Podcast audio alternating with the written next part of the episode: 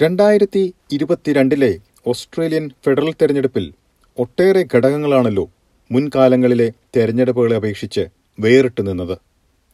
സ്വതന്ത്ര സ്ഥാനാർത്ഥികളുടെ ശക്തമായ മുന്നേറ്റം ഗ്രീൻസ് തരംഗം ഇതിനു പുറമെ വെസ്റ്റേൺ ഓസ്ട്രേലിയയിലെ നിരവധി പരമ്പരാഗത ലിബറൽ പാർട്ടി സീറ്റുകൾ ലേബർ പാർട്ടി സ്വന്തമാക്കിയതും വെസ്റ്റേൺ ഓസ്ട്രേലിയയിലെ സാഹചര്യത്തെക്കുറിച്ചും ബ്രിസ്ബനിലെ ഗ്രീൻസ് തരംഗത്തെക്കുറിച്ചും ചില ഇലക്ട്രേറ്റുകളിലുള്ള മലയാളികൾ വിലയിരുത്തുന്നു. ബ്രിസ്ബനിലെ ഗ്രീൻസ് തരംഗത്തെക്കുറിച്ചാണ് ആദ്യം പരിശോധിക്കുന്നത്. പതിവായി ലിബറൽ പാർട്ടി വിജയിക്കുന്ന സീറ്റാണ് റയാൻ. എന്നാൽ റയാൻ ഉൾപ്പെടെ ഇക്കുറി കുറഞ്ഞത് മൂന്ന് സീറ്റുകളാണ് ഗ്രീൻസ് സ്വന്തമാക്കുന്നതെന്ന് ഈ ഇലക്ട്രേറ്റിലുള്ള ഡോക്ടർ ജോയ് ചെറിയാൻ.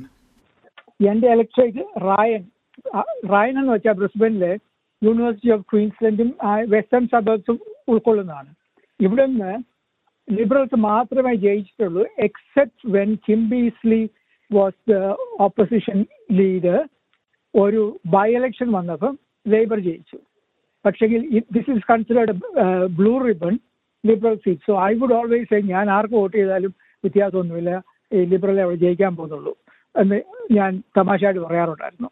പക്ഷെങ്കിൽ as it turned out even I was pleasantly surprised പക്ഷെങ്കിൽ ഒരു കാര്യം ഉണ്ടായിരുന്നു ഗ്രീൻസിന് വേണ്ടി പ്ലാക്കാർഡും ഇതെല്ലാം ഹൗ ടു വോട്ട് കാർഡെല്ലാം കൊടുക്കാൻ ധാരാളം വോളണ്ടിയേഴ്സ് ഉണ്ടായിരുന്നു. And they were all young people so that was something that was striking yesterday യുവതലമുറയെ ഗ്രീൻസ് പാർട്ടിക്ക് വലിയ രീതിയിൽ സ്വാധീനിക്കാൻ കഴിയുന്നതായി ഡോക്ടർ ജോയ് കരുതുന്നു.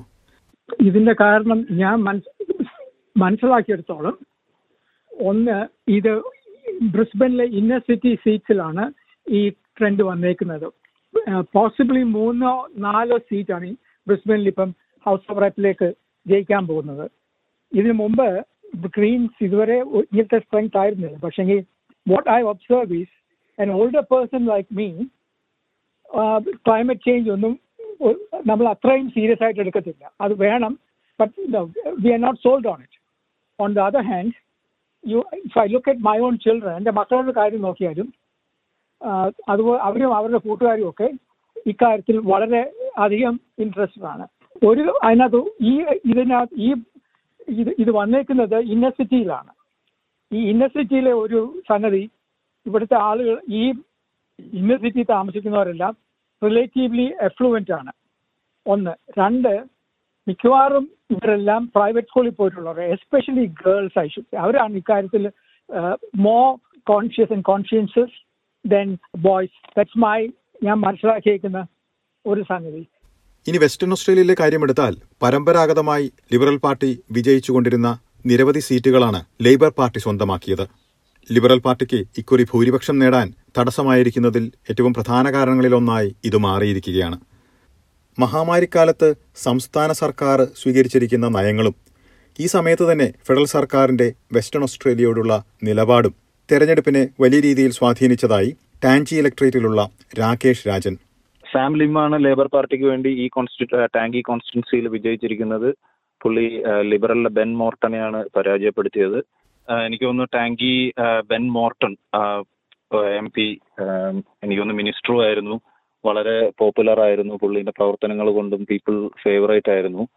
പക്ഷെ ഈ പ്രാവശ്യം ഡബ്ല്യു എ മൊത്തത്തിൽ മെഗോവൻ ഇമ്പാക്ട് എന്ന് തന്നെ നമുക്ക് അതിനെ പറയാം. പുള്ളി പാൻഡമിക് ഹാൻഡിൽ ചെയ്ത രീതിയും ഒരു ലാസ്റ്റ് ടൈം ആയപ്പോൾ ഒബിയസ്ലി കുറച്ച് ആൾക്കാർ അതിനെതിരായിരുന്നെങ്കിലും പിന്നീട് ബോർഡർ ഓപ്പൺ ആയപ്പോഴും അത് കഴിഞ്ഞുണ്ടായിട്ടുള്ള ക്രൈസിസ് മാനേജ് ചെയ്ത രീതിയിലെല്ലാം അത് തിരിച്ച് പുള്ളിക്ക് തന്നെ ഫേവറായി മാറിയിരുന്നു. അപ്പൊ ആ ഒരു ബാക്ക്ഗ്രൗണ്ട് വർക്ക് ഓൾമോസ്റ്റ് ഡൺ ആയിരുന്നു. അപ്പൊ അത് ഇപ്പൊ ടാങ്കിൽ മാത്രമല്ല പ്രിറ്റി മച്ച് എല്ലാ കോൺസ്റ്റിറ്റ്യൂൻസിലും ലേബറിന് അതൊരു എന്താ പറയാ ഒരു ഈസി കേക്ക് വാക്ക് ആയിരുന്നു. രണ്ടായിരത്തി ഇരുപത്തിരണ്ട് തെരഞ്ഞെടുപ്പിനോടനുബന്ധിച്ച് വെസ്റ്റേൺ ഓസ്ട്രേലിയയിൽ വളരെ സജീവമായാണ് ലേബർ പാർട്ടി പ്രചാരണം നടത്തിയതെന്ന് അദ്ദേഹം ചൂണ്ടിക്കാട്ടുന്നു. ഇതും നിർണായക ഘടകമായാണ് അദ്ദേഹം കരുതുന്നത്. ഇത് ഈ ഇലക്ഷനിൽ എനിക്ക് തോന്നുന്നു ഇപ്പൊ മുന്നേയുള്ള ഇലക്ഷനിൽ വ്യത്യസ്തമായി നമ്മളെല്ലാവരും എനിക്ക് തോന്നുന്നു പൊളിറ്റീഷ്യൻസിനെയും അതുപോലെ തന്നെ പൊളിറ്റിക്കൽ പാർട്ടിയും കുറച്ചും കൂടെ ക്ലോസ് ആയി ഒബ്സർവ് ചെയ്ത ഒരു ഇലക്ഷൻ ആയിരിക്കും. അതിന്റെ മെയിൻ റീസൺ എനിക്ക് തോന്നുന്നത് പാൻഡമിക് ആണ്. മുന്നേ ഉള്ള ഇലക്ഷനിൽ നമ്മൾ ചിലപ്പോൾ ഏതാണ് നമ്മൾ ലീഡർ അങ്ങനെയൊന്നും ഒരു സാധാ ഒരു ജനറൽ പബ്ലിക് എസ്പെഷ്യലി നമ്മൾ കുടിയേറ്റ കുടിയേറി വന്നിരിക്കുന്ന ആൾക്കാർ ചിലപ്പോൾ അങ്ങനെ ശ്രദ്ധിച്ചിട്ടുണ്ടാവില്ല. പക്ഷെ ആ പെൻഡമിക്കിന്റെ ടൈമിൽ ഈ പറഞ്ഞ പോലെ മെഗോവൻ ആയാലും നമ്മളെല്ലാവരും അവരുടെ പ്രസ് കോൺഫറൻസും അവരെന്താണ് പറയുന്നത് അവരെന്തിലാണ് ഇടപെടുന്നത് അങ്ങനെ ഓരോ ദിവസവും നമ്മൾ അവരെല്ലാം കണ്ടുകൊണ്ടിരുന്നതാണ്. അപ്പോൾ ആൾക്കാർ കുറച്ചും കൂടെ അവെയർ ആയി കുറച്ചും കൂടെ സീരിയസ് ആയി. അപ്പൊ ആ ഒരു അൺബയസ്ഡ് അല്ലെങ്കിൽ അൺഡിസൈഡഡ് വോട്ടേഴ്സ് കുറച്ചും കൂടെ കാര്യങ്ങൾ മനസ്സിലാക്കി അവരെ വോട്ട് കറക്റ്റായി യൂസ് ചെയ്തതായിരിക്കണം ഈ ഒരു റിസൾട്ടിന്റെ ഇത്.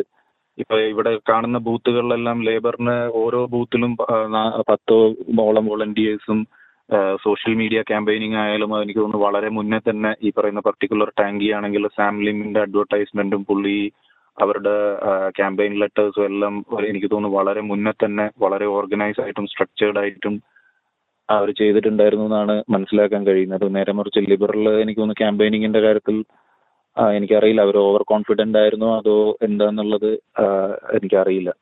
ഡെഫിനറ്റ്ലി ലേബർ ഒരു സ്ട്രക്ചേർഡ് ആയിട്ടുള്ള ഒരു പ്രവർത്തനം തന്നെയാണ് കാഴ്ചവെച്ചിട്ടുള്ളത്. ജീവിത ചെലവ് കുറയ്ക്കുക ശമ്പള വർധനവ് തുടങ്ങിയ നിരവധി വാഗ്ദാനങ്ങളുമായാണ് ലേബർ പാർട്ടി ഈ തെരഞ്ഞെടുപ്പിനെ സമീപിച്ചത്. പുതിയ സർക്കാർ ഈ വാഗ്ദാനങ്ങൾ പാലിക്കുമെന്നുള്ള പ്രതീക്ഷയിലാണ് രാകേഷ്. ലിബറൽ അവർക്ക് എനിക്ക് തോന്നുന്നു എല്ലാ കാര്യങ്ങളും അവർക്ക് അൺഫേവറബിൾ ആയിരുന്നു. കാരണം അത് ഇപ്പോ പാൻഡമിക് ആയാലും അത് കഴിഞ്ഞിട്ടുണ്ടായിരുന്ന ബുഷ് ഫയർ ഫ്ലഡിങ് അപ്പൊ അതൊരു ഒരു ഏതൊരു പൊളിറ്റിക്കൽ പാർട്ടിക്കും ഫേസ് ചെയ്യാൻ പറ്റുന്നതിൽ കൂടുതലായിരുന്നു അവർ അറ്റ് എ ടൈം ഹാൻഡിൽ ചെയ്തുകൊണ്ടിരുന്ന സിറ്റുവേഷൻ പിന്നെ സ്കോമോ ഒരു ടൈമിൽ പീപ്പിൾ ഫേവറേറ്റ് ആയിരുന്നെങ്കിലും ഈവൻ ആന്റണി അൽബനീസി അങ്ങനെ ഒരു പീപ്പിൾ ഫേവറേറ്റ് അല്ല ഒരുപാട് പേർക്ക് അറിയില്ല എന്നൊക്കെ തുടക്ക ടൈമിൽ പറഞ്ഞിരുന്നെങ്കിലും ആ, അവസാനമായപ്പോ ആ, പുള്ളി മുന്നോട്ട് വെച്ച കുറെ പോളിസീസും അതിലുണ്ടായ കുറച്ച് ഡിബേറ്റും പ്രസ് കോൺഫറൻസുകളൊക്കെ പിന്നീട് നേരെ തിരിഞ്ഞു എന്നാണ് എനിക്ക് തോന്നുന്നത്. ആന്റണി അൽബനീസി മുന്നോട്ട് വെച്ചിരിക്കുന്ന ഇപ്പൊ ഹെൽത്ത് കെയറിൽ കൊണ്ടുവരാൻ ഉദ്ദേശിക്കുന്ന മാറ്റങ്ങളും കോസ്റ്റ് ഓഫ് ലിവിങ് പുള്ളി ഇടപെടാമെന്ന് പറഞ്ഞിരിക്കുന്ന കുറച്ച് വാഗ്ദാനങ്ങളും നോർമൽ പബ്ലിക്കിന്റെ വേജസ് കൂട്ടാന്നുള്ള ഡിസ്കഷൻസും അതൊക്കെ വളരെയധികം ഫേവറബിൾ ആയി മാറിയിട്ടുണ്ടെന്നാണ് ഈ റിസൾട്ട് നമുക്ക് മനസ്സിലാക്കാൻ കഴിയുന്നത്. അസമയം പ്രായം കൂടിയവരെ സംബന്ധിച്ചിടത്തോളം ഏജ് കെയർ രംഗത്തുള്ള സൗകര്യങ്ങൾ കൂട്ടുക എന്നുള്ളത് പ്രധാനപ്പെട്ട മാറ്റമായി പുതിയ സർക്കാരിൽ നിന്ന് പ്രതീക്ഷിക്കുന്നതായി ഡോക്ടർ ജോയ് ചെറിയാൻ. ഇവർ നടപ്പിലാക്കുമെന്ന് എനിക്ക് ഏറ്റവും പേഴ്സണലി എനിക്ക് ആവശ്യമുള്ളത് ഞങ്ങളുടെ അവിടെ ഒരു മോഗൽ റോഡിന്റെ ഒരു പ്രശ്നമുണ്ട്. അത് ട്രാഫിക് കൺജഷൻ രാവിലെ ആളുകൾക്ക്. അത് ഉപയോഗിക്കുന്നില്ലെങ്കിലും ഇവിടുത്തെ ആ ഞങ്ങളുടെ ഏരിയയിലെ ഏറ്റവും വലിയ വിഷയം അതാണ്. അതിന് പക്ഷെങ്കിൽ ഒരു ഇംപ്രൂവ്മെന്റ് വരുമെന്ന് ഞാൻ വിശ്വസിക്കുന്നില്ല. അത് ലോ ആൻഡ് ഓർഡർ ഒന്നും ഞങ്ങളുടെ സബർബിൽ അതൊരു വലിയ വിഷയമേ അല്ല.